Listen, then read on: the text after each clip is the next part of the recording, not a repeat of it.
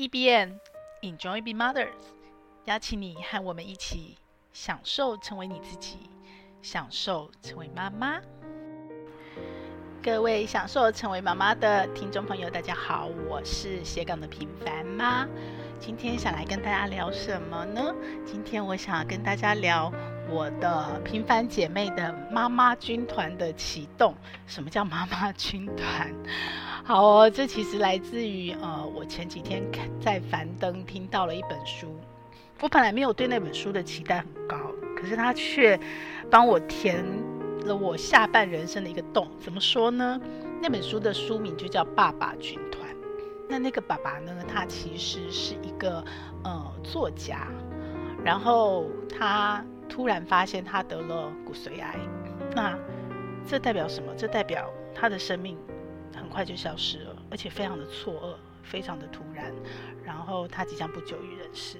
然后他有一对双胞胎女儿，这一对双胞胎女儿呢，其实还小。最重要的是，他之前身体是很好，他没有准备。所以呢，他就在想，他要留给孩子什么呢？其实这个问题，我相信可能很多妈妈跟我一样，一直在想，反复在想，很多时间在孩子不同的生命阶段都在想。那每一个阶段，我觉得会留下不同的东西。我们想要留下来的重点不一样。呃，我一直都对无常非常的敬畏，因为我很小的时候，我非常亲的奶奶就过世了。我很小的时候，我就历经了这种生离死别，然后。我很小的时候就开始，尤其是高中，我是非常有意识的把每一天都当最后一天过。可是上一次节目也分享过，那个每一天当最后一天过，到我过了五十岁，按下人生倒数键以后，那感受又完全不一样。在五十岁以前呢，你虽然是每一天当最后一天过，你虽然人生也是在倒数，可是你面对未来总是充满希望，你没有那么强烈的看到终点的感觉。对，所以哦，虽然还是有那个意识，然后虽然还是觉得时间很珍贵，虽然还是很呃担心突然有一天就消失了，虽然还是一直在做准备。但是呢，那个心境跟那个感觉是完全不同的。哦、上次有一集有分享过，可能就是加法减法的感觉。但是五十岁以后就不太一样了，所以我可以体会，就算那个作者爸爸他是所谓的对生死有准备，突然知道这件事以后，他的那个思考的深刻度会更不一样。所以他最后什么事呢？他写了一本书。那那一本书呢？樊登在分享的时候念了几封信。，OK，他是用信件的方式处理。他做了什么？他去找了他身边，因为是双胞胎女儿，所以他找了他身边六个朋友。这六个朋友不一定是他最好的朋友，也不一定是呃，可能是跟他家里关系最亲、最常往来的朋友，或者是他最崇拜或影响他最多的朋友。但是呢，他把他想要留给女儿六个。他身为爸爸，如果有一天他突然走了，他来不及。他没有机会参与女儿长大的下半人生，那他没有办法牵着女儿穿上白纱，OK，把他的手交到另一个男人的手上时，身为爸爸的他还想跟女儿说什么？那我们曾经看过很多的电视故事嘛，很多爸爸会用不同的方式处理。那嗯，有的爸爸是录音，有的爸爸是写信，有的爸爸是准备好女儿长大后的礼物。OK，每隔十年、十年、十年、五年，然后回头寄信给女儿。OK，他先准备好，然后委托邮局，这个都好感人、好动人。我也一直想过，那我要做什么？我一直都还没有答案。那这个爸爸呢？他用了一个我还没有碰过、也没听过、也没想到过的一个方式。他把这个爸爸的角色不是由自己亲自来完成。我觉得比较有意义的是，他在他离开的那一刻。他就结束了他这个爸爸的角色，但是因为我爸爸离开了，所以我知道亲人离开以后的状态。你感觉他好像去到另外一个世界，可是其实他又一直活在你的世界，那个你心里的世界。然后有时候，其实常常我都觉得我爸爸现在跟我的距离比以前更近了，因为以前他活生生的存在。所以，当你没有回家，当你好久一阵子没有跟他讲讲话，没有打电话联络，你就会觉得，哎，好像爸爸距离你很远。很多事情，孩子在做的事情，他不一定在那个当下适合和父母分享，也可能永远都不会让父母知道。怕他担心，怕他焦虑，好，怕他有任何其他的想法，怕他过度紧张都有可能。所以孩子在独立自己的成长，所以很多很多我的事情，我是家里的老大，我爸爸可能不一定知道。可是现在，从他上天堂的那一刻起，嗯，我爸就用另外一种方式活在我心里，活在我身边。然后我反而觉得他跟我距离更近了。为什么？因为他无时无刻都存在。然后我的一言一行，我的每一个念头，他都清清楚楚。我没有什么好跟他说或不跟他说了，我也没有任何东西可以瞒他了。所以其实，嗯，经历过这种亲人生离死别，你就会知道说，死亡不代表结束。它其实是另外一种关系的重生，它其实是另外一种爱的延伸 啊！今天这一集很糟糕，对，所以，嗯，所以这个爸爸呢，他用的方式我觉得很棒的是，他找了六个爸爸来延续他的爸爸这个身份跟角色，来陪伴他的女儿长大。在关键的时刻，他觉得他女儿需要认识、了解什么样的事情呢？但是他还来不及参与那个当下的时候，由这六个爸爸代为执行。这让我想到以前皇帝有没有托孤？就是如果皇帝要离开了，但是太子还太小，他就会有一群老臣。然后他就把太子托孤给老臣，然后由老臣辅政，其实很像哎，很像中国这样子古代皇帝的呢。他爸爸就找了六个他身边觉得针对这六件事情跟他的价值观一样，然后甚至于他身上的特质、他的经历能够教的比他更好的六个爸爸，其实听起来都很感人哦。那每一个取舍的原因他都有讲，然后他就找这六个爸爸。然后来邀请他们成为他女儿的爸爸军团，也就是说，他也跟他的朋友约好了，OK，以后他女儿可以去找他们。同时，他也跟他女儿讲，以后你们碰到这样的关卡，以后你们在这样的事情上，一些大的原则上，你们如果有一些问题，你们想要去得到爸爸的想法，得到爸爸的支持，得到爸爸的嗯。给你任何的建议，虽然爸爸不在了，可是呢，这几个所谓的爸爸军团里的爸爸，都是我帮你找好的爸爸。那你们都可以去找他们，他们会跟你说，会跟你说，他们会给你他们的经验，他们会告诉你该怎么办。好，那。这个东西我觉得非常就已经非常的动人了。那他把这样的形式写成了一本书，然后整本书都是书信体，所以他其实也延续了我刚刚说那个亲人离开了，爸爸离开了，其实他又用另外一种形式重生在他女儿心里。他写了信，然后告诉女儿说：“你可以去找他。”为什么？他都是用书信体写的，然后把每一个爸爸的故事，每一个他找他的原因、他的理由，以及他希望他爸爸。那个新军团的爸爸教他什么，以及他自己针对这件事情他的想法，他都把它写在那本书里面。OK，所以呢，他等于给了女儿另外一种形式上的支持，而他却一直陪伴着。他却一直陪伴着，他找了一个爸爸军团的爸爸来陪伴他女儿面对我们大家都不知道的未来。同时间，他也留下了他的过去，他自己在离开前的那个当下，他能够跟他女儿针对这些事情讲的所有他想讲的话。所以这本书让我非常的感动哦。然后这本书里面呢，他写的其实是嗯。比较是共通性的一些大原则，就是并不是一个所谓的嗯小小的细节、小小的故事，有点像是很多人说，哎，我们做人要怎么样呢？所以可能是诚信啊，对不对？可能是呃，你长大要学会，你要拥有好奇心啊，这都是一个比较大的人生价值观的原则。那他帮。他女儿找到的呃六个爸爸分别是什么呢？分别是第一个是行者爸爸，也就是说，呃，他必须要去做做到一个，他用一个乳乳牛的故事来解释这个什么叫做行者爸爸。你要随时将你的行动去落实，然后呢，同时第二个爸爸是做自己的爸爸，那个爸爸他非常的做自己，然后有一些他的故事，所以他也想要让他的呃女儿知道说什么样的死亡的含义，因为那个朋友他的爸爸也是很小就离开了，所以他可以在。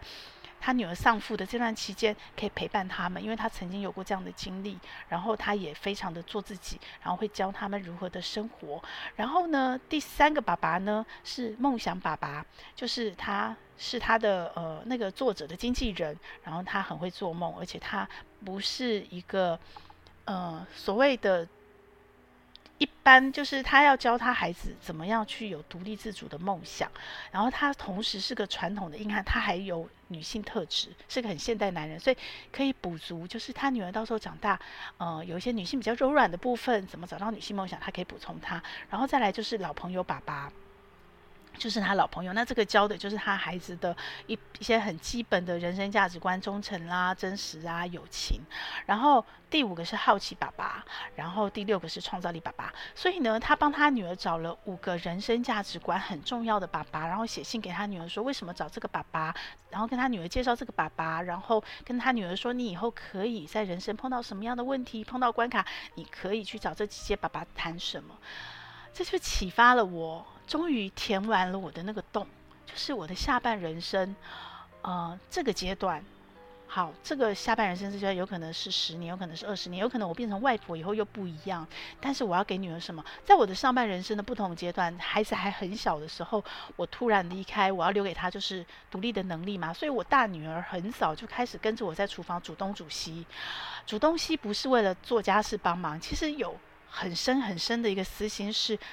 我不怕你饿死，我不怕你饿着。那因为她是姐姐嘛，所以姐姐会了，我就可以放心。妹妹甚至于爸爸都有人照顾。当然，这对姐姐不是那么公平，但是还好，我大女儿很喜欢，她很喜欢 cook，很喜欢烘焙。我们也在这个厨房的这段时间找到非常多的乐趣。所以呢，呃，那个阶段是这样。然后再下一个阶段，在荒野玩得很疯的时候，我那时候。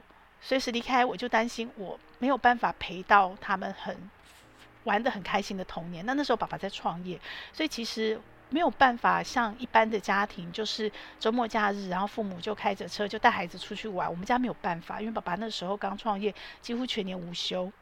妈妈，我呢就是类单亲的一打二，所以呢，我非常感恩，非常感恩我加入了荒野亲子团，它等于是我的另外一个家，它对我的生命有非常重要的意义哦。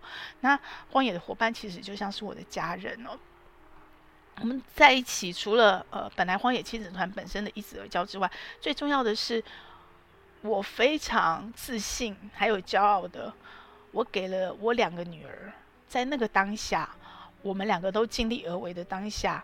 他们还是可以拥有一个非常快乐的童年。好，在他国小的时候，而且那个童年不是每天关在家里，因为我小时候其实我们不常出去哦，我们家是很单纯的去公教家庭，可是我老公的家庭是商人家庭，他就常常出去玩，每个礼拜出去玩，所以当我嫁给他那一刻，我其实就觉得，诶，小时候我们在家也很棒，那我我们如果可以在家的时候，我也要把我小时候那个在家的感觉，那个安定感、安全感，那个家人互动的，一起追剧、一起看楚留香那种感觉，留给我女儿。可是，一旦有一半的时间，他爸爸那边也很棒，可以带。带他出去玩，那那一半在爸爸创业的时候，就靠荒野帮我们弥补了。虽然我们家没有爸爸开车，然后没有那么方便，只有妈妈我一个人，但是呢，我们上山下海、溯溪、浮潜、爬百岳，全玩遍了，在大自然玩得很疯。然后这都成为我从女儿后来长大一次又一次的作文题目，都看得到，这成了他们非常好的养分。所以那个阶段，我可能留给孩子是这个，然后。再来国中、高中阶段，我就开始现阶段的，就是比较深刻的陪伴，然后比较单独的约会。那这个时候就是要告诉他们，当你从一个小女孩变成一个女人，你会碰到的很多事情，包括你自己身体的变化，包括性的防保护、自我保护、霸凌，哈，然后还有最重要的是，你身为一个女人。你会开始关系跟朋友有了更近，虽然现在小孩子所谓的不成熟恋爱更少哦，可能国小五六年级就有，可是国中、高中会有更多更多青少年的那个感情。那这个部分，我希望我是一个非常深刻的陪伴者。就算有一天我突然走了，他们也可以像我爸一样，就是我永远都在哦。然后，因为我们我在的时候，我还存在的时候，我还活着的时候，我就可以跟他们很自然的聊天，我就可以知道他们的好朋友是谁，我甚至可以跟他们好朋友互动啊。我不太在意我女儿跟我没大没小，可是我非常享受那个女儿跟我之间的闺蜜感跟亲密感。然后我可以知道他们虽然没有知道像他朋友知道那么多，也没有办法像他朋友陪伴那么深，但我们都这样走过来，不是吗？每个人的青少年时候同侪都很重要，但是至少妈妈。至少妈妈没有缺席过，至少妈妈没有落队过，然后至少她的大部分的事情我都知道，所以这个阶段我就希望，你知道能陪一天是一天哦，就跟小时候玩一样，然后所以呢，呃，我不太怕我随时离开，然后。也在他我上半人生这边，刚好我五十岁，OK，女儿二十岁，我们刚好相差三十年，大女儿二十岁，小女儿的话是十六岁。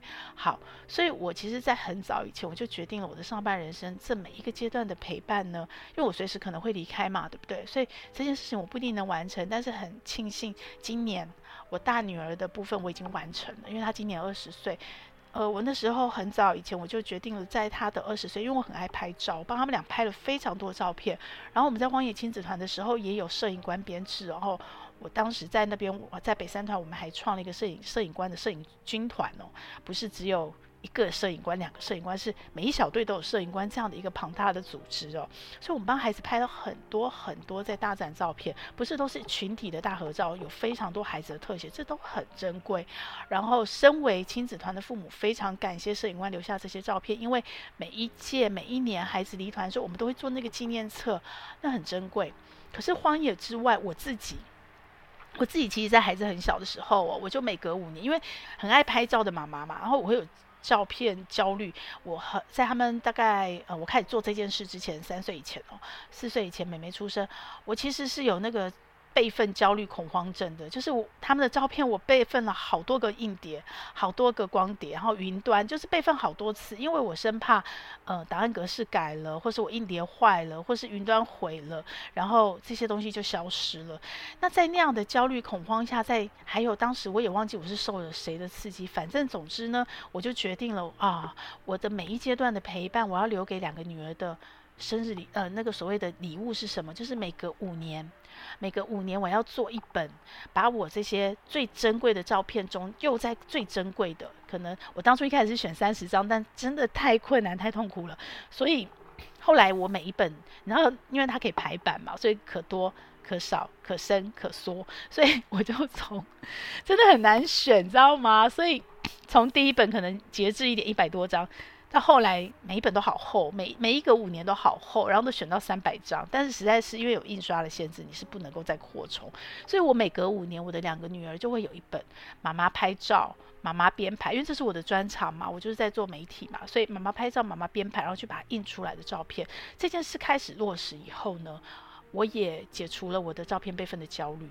虽然只有这么一本很珍贵，其实我应该做两本，对不对？女儿一本，我一本。但是 anyway，那时候我只做了一本，所以在他们二十岁离家前，甚至嫁人前，其实那一本就是我们共有的。当然啦，还有一个风险，如果真是焦虑恐慌，如果我们家真的有一天不小心，嗯，anyway 发生了一些意外，结果那本照片相本被烧掉怎么办？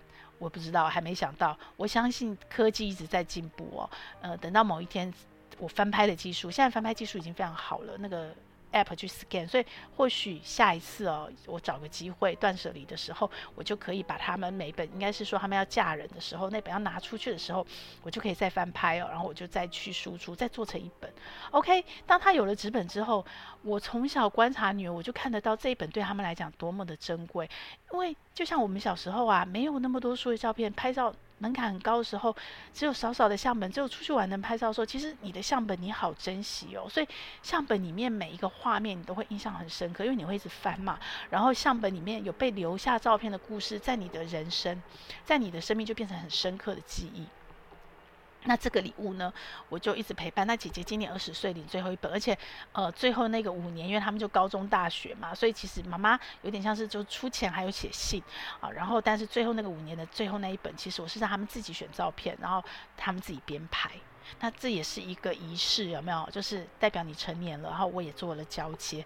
然后我其实就是在想，那我接下来的下半人生，下一个阶段陪伴的是什么？什么是最重要？当然，当外婆这件事很重要啊。可是那个前提是女儿要结婚，女儿想生嘛。有可能他们选择不要，对不对？那我也没有强迫，所以我有可能当不成外婆。那如果我当不成外婆，我还能送女儿什么呢？其实我一直在想，一直在想，除了所谓有形的。啊，我们能留下的遗产，或者是无形的，我要把自己的健康顾好，我要把自己的退休做好，我不要连累他们。好，我不能帮上忙就算了，我不要拖累他们。这样的一个概念之外，我还能够送他们什么？我还能留下什么？尤其是我能不能像我前面在他们二十岁以前那个五年五年的那本相本一样，有一个我和他独一无二的珍贵的礼物呢？爸爸军团这本书给了我一个非常好的 idea。对，我要帮女儿找到我的妈妈军团，呃，应该讲女儿的妈妈军团。好，我要帮女儿找到干妈。那只是说和爸爸军团他的做法比较不一样的，因为毕竟我是看了他的，受到他启发，我要做这件事嘛。所以，呃，那些普世的价值观，我其实已经在做了。我平时跟女儿的互动，我跟老公在家庭每天的晚餐的餐桌上呢，假日的。全家晚餐的餐桌上呢，或者是平常这样这么深的陪伴呢，小时候存的爱着存折里呢，其实这样的价值观我们都已经点滴的用身教言教在他们面前让他们知道了。那所以呢，我可能就不会像他一样去针对一些大的原则跟价值观，因为这些事情他们都知道了，也知道我要留给他们，而且我留给他们的其实是我自己亲身在实践。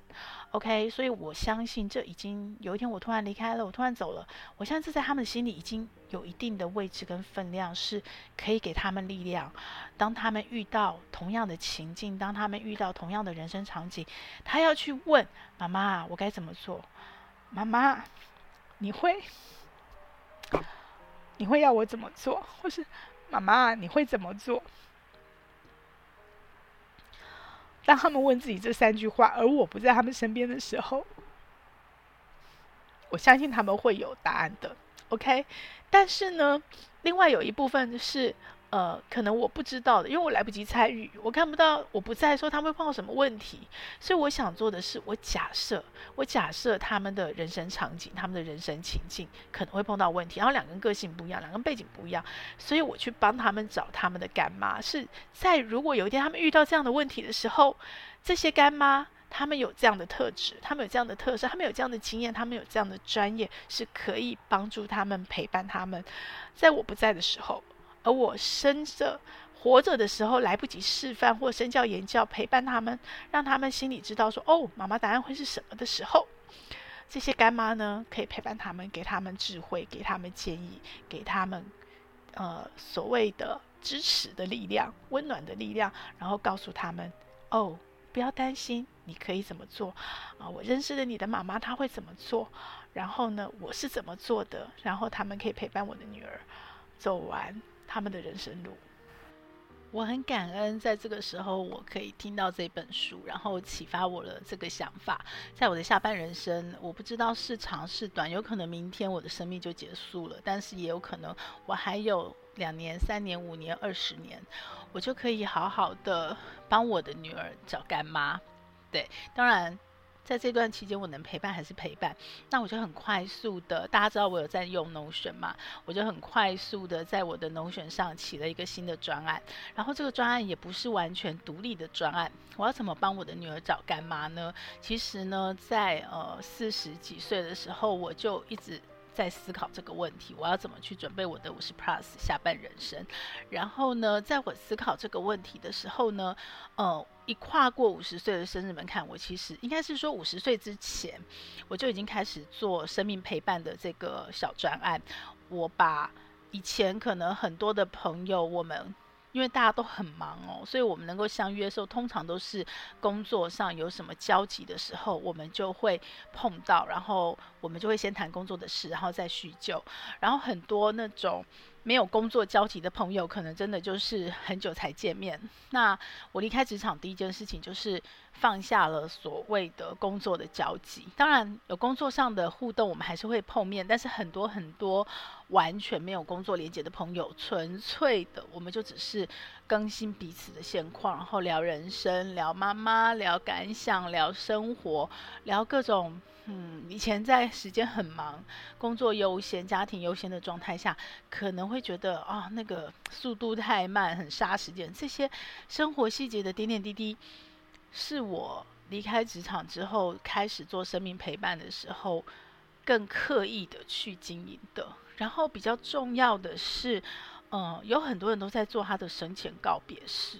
然后我也思考过，我到底要做我的什么样的生前告别式？比方有的人是直接就办一场生前告别式，邀请他最重要的朋友来，然后就在他生前，大家就互相交流、互相分享我们对彼此的重要，然后对彼此的印象。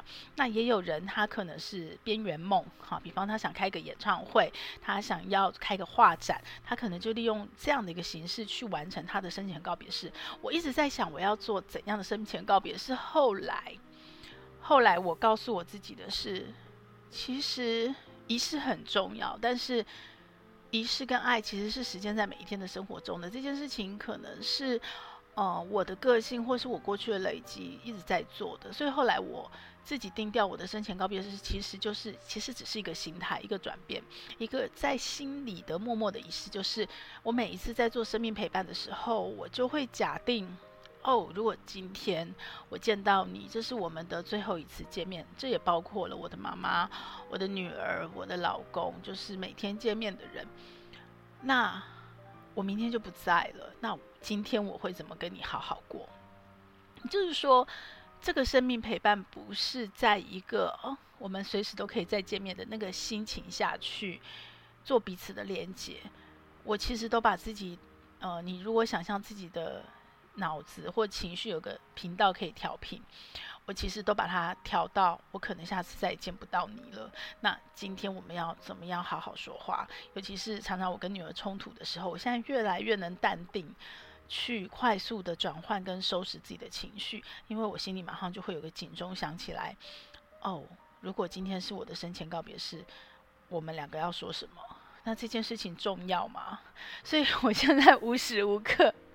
不再做我的生前告别。那当有一些时候有交集到一些比较深刻的、比较深刻的感动，或比较深刻的醒思，或比较深刻，我就会在我的 Notion 上去做一个小小的记录，记录在我生命陪伴上。所以其实 我真的很爱 Notion，啊，它让我各个面向都深化了。就是以前这些事情可能是在我的脑袋里想。然后我的行动也做的，其实我是个还蛮虎头蛇尾，就很会开专案的人。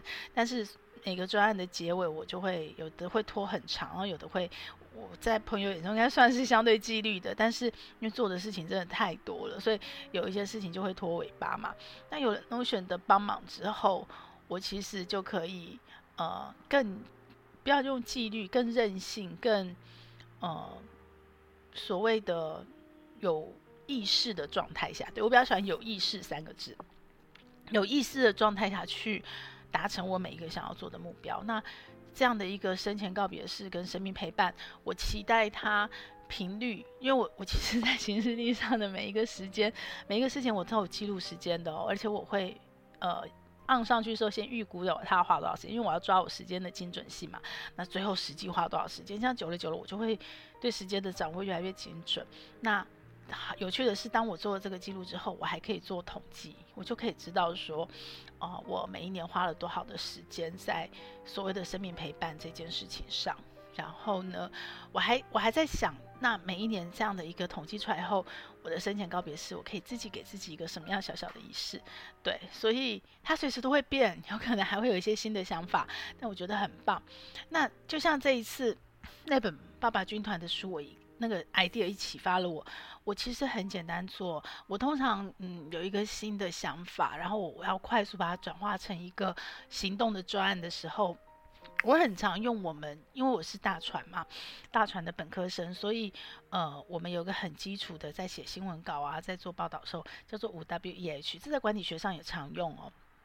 什么叫五 W E H？就是五个 W 开头的字，包括了呃其实最重要的是 Why。W H I 就是为什么对你，你为什么要做这件事？因为这件事你必须先定了以后，你才知道你的初衷嘛。那对我们做新闻报道，就是你要去理清真相。然后 when 什么时候发生的？OK，我什么时候要做？然后期限是什么时候？频率是多久要做一次？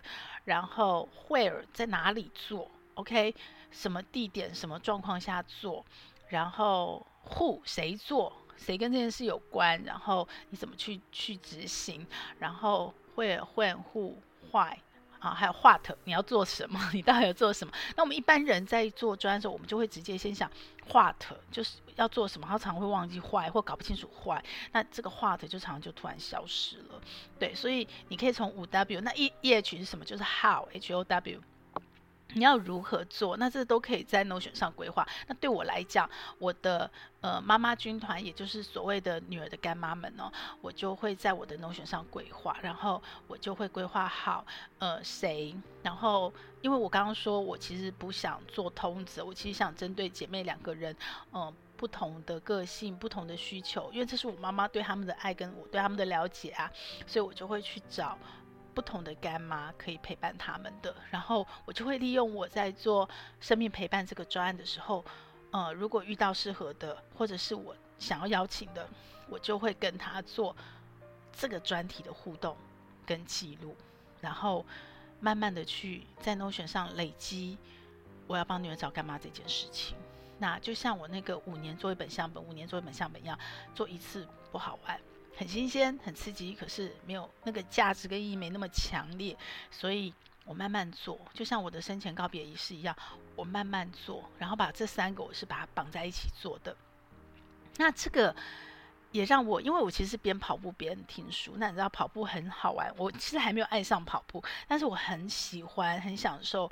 跑步，第一个是跑步当下我听书的那个刺激，以及我的脑袋那时候没有其他事打扰，我就可以专注的在接受那个刺激后反应输出，我能够得到的收获跟我想做的事。那我在跑步那当下时候，我其实就已经想完这整套了。然后我也很感动，是我又发现了我做 E B N 这件事的意义。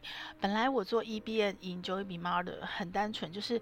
我从市场上发现有这个需求，然后我也发现这个需求被满足有个小缺口，而刚刚好做这件事情是我能做的，我能做，而且我喜欢做，我爱做，而且相对于呃市场上其他的人，我可能有这个优势，可以做得比别人好，或做出跟别人不一样东西。原因是因为我有呃在媒体为基础行销工行销能力专业为基础的一个跨界领域，那我跨了媒体出版、金融、电子、软体，OK，所以还有商业模式，所以我那时候很单纯，只是从我能、我想、我喜欢去，而且还有就是呃，做完这件事，包括这一年半非常深刻的跟很多呃，不管是 Podcast 或者是我的课程，或者是呃网络上的文章，呃，我马上要开电子报了。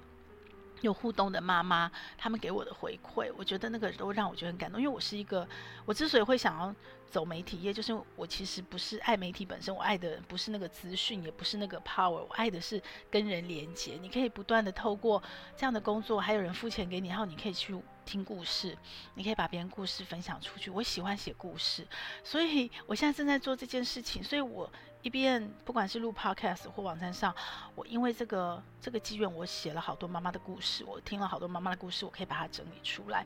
那本来我只是觉得我能，我想，我爱做，所以我想做这件事。然后双赢的角度，双赢共好的角度，我也相信，呃。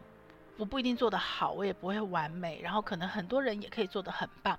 那我们大家就一起努力，在各自角落努力。像珊迪兔也做得很好啊，静茹也做得很好啊，很多妈妈都做得很好。那我们就在不同的点一起努力。那我在这个部分就把我自己觉得我擅长的好做出来，我多分享我看到妈妈的故事。其实。有一点很有趣哦，就是我 EBM 嘛，那时候为了要冲一百级，我把它变成日更，就是一个阶段性的转换，就是为了冲破那一百级的一个一个牛点。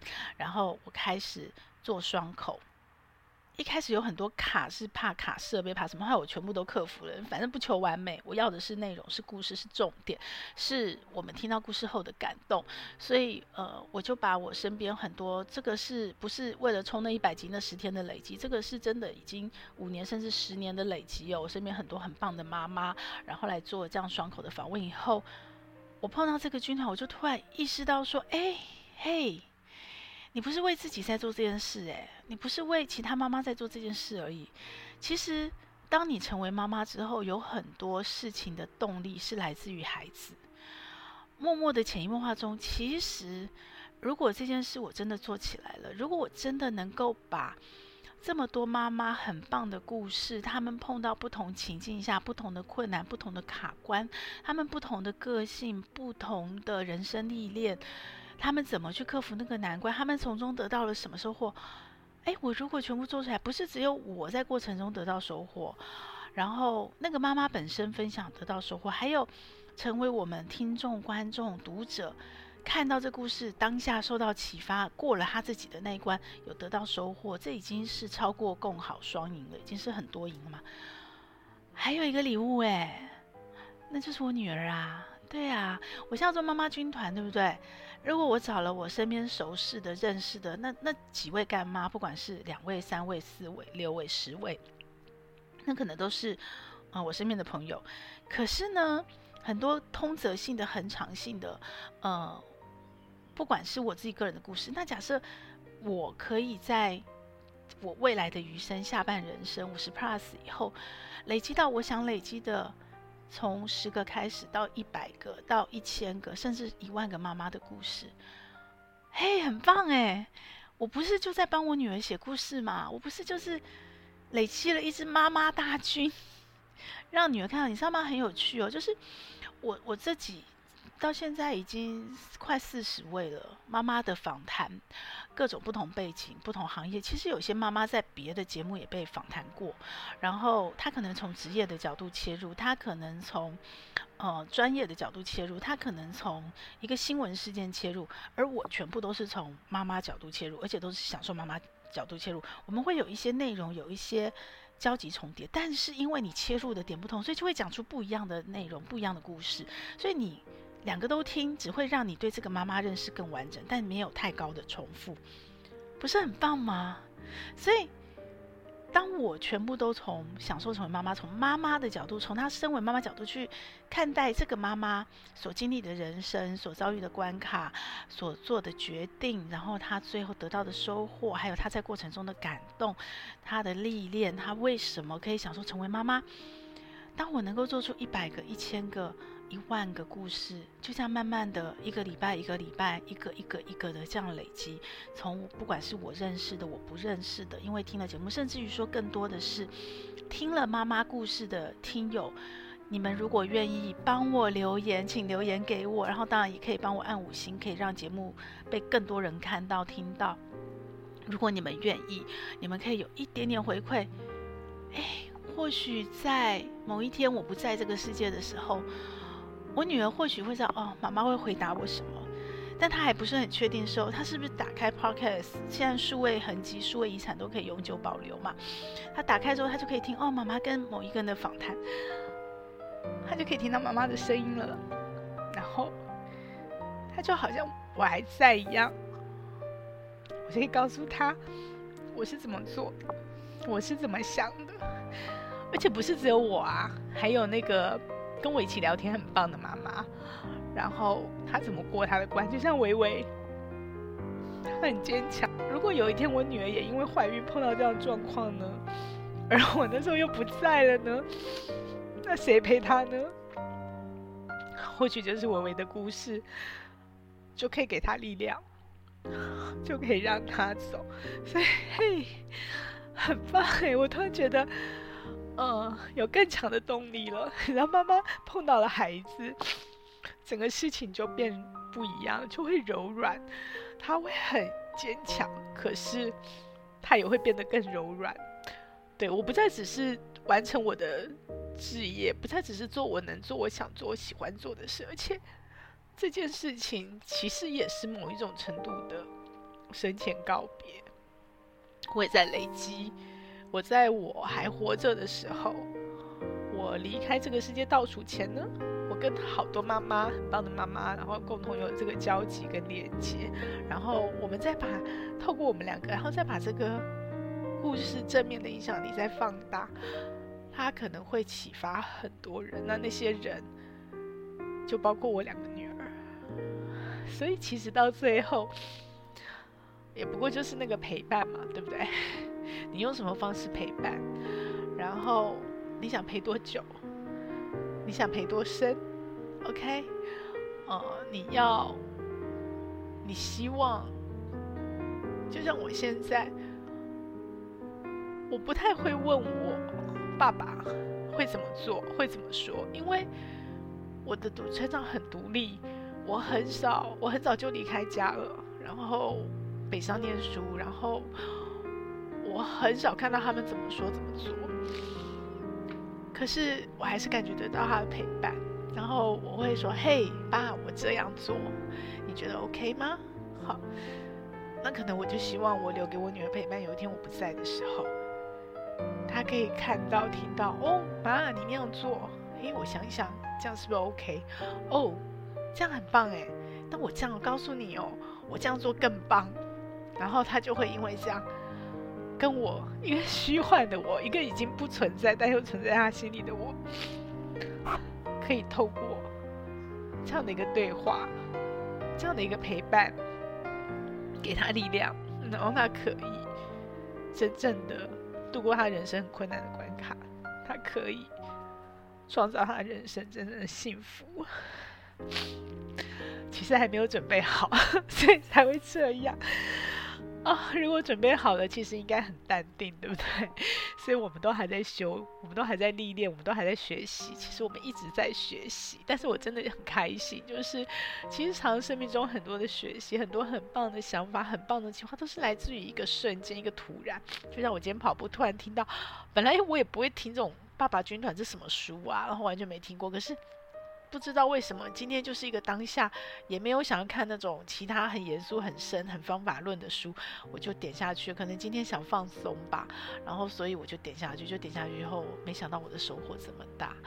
啊，希望这集节目对你有启发，也希望你自己找到你的妈妈的军团，你可以用你自己的方式去实践它，不一定要跟我一样。你想怎么做呢？不管怎么样，我们一起 享受成为妈妈，享受成为我们自己。不管我们活着，还是有一天我们离开了，我们的爱永远都在。这个节目会在各大 Podcast 平台播出。如果你喜欢我们的节目，欢迎你把节目分享给你的亲朋好友哦。也非常的欢迎你留言告诉我你想听什么题目，告诉我你享受成为妈妈的诀窍。也欢迎你在我们的说明栏有一个连署签名，跟我们一起签名，一起享受成为妈妈。享受快乐，也享受痛苦，让我们一起来享受成为妈妈。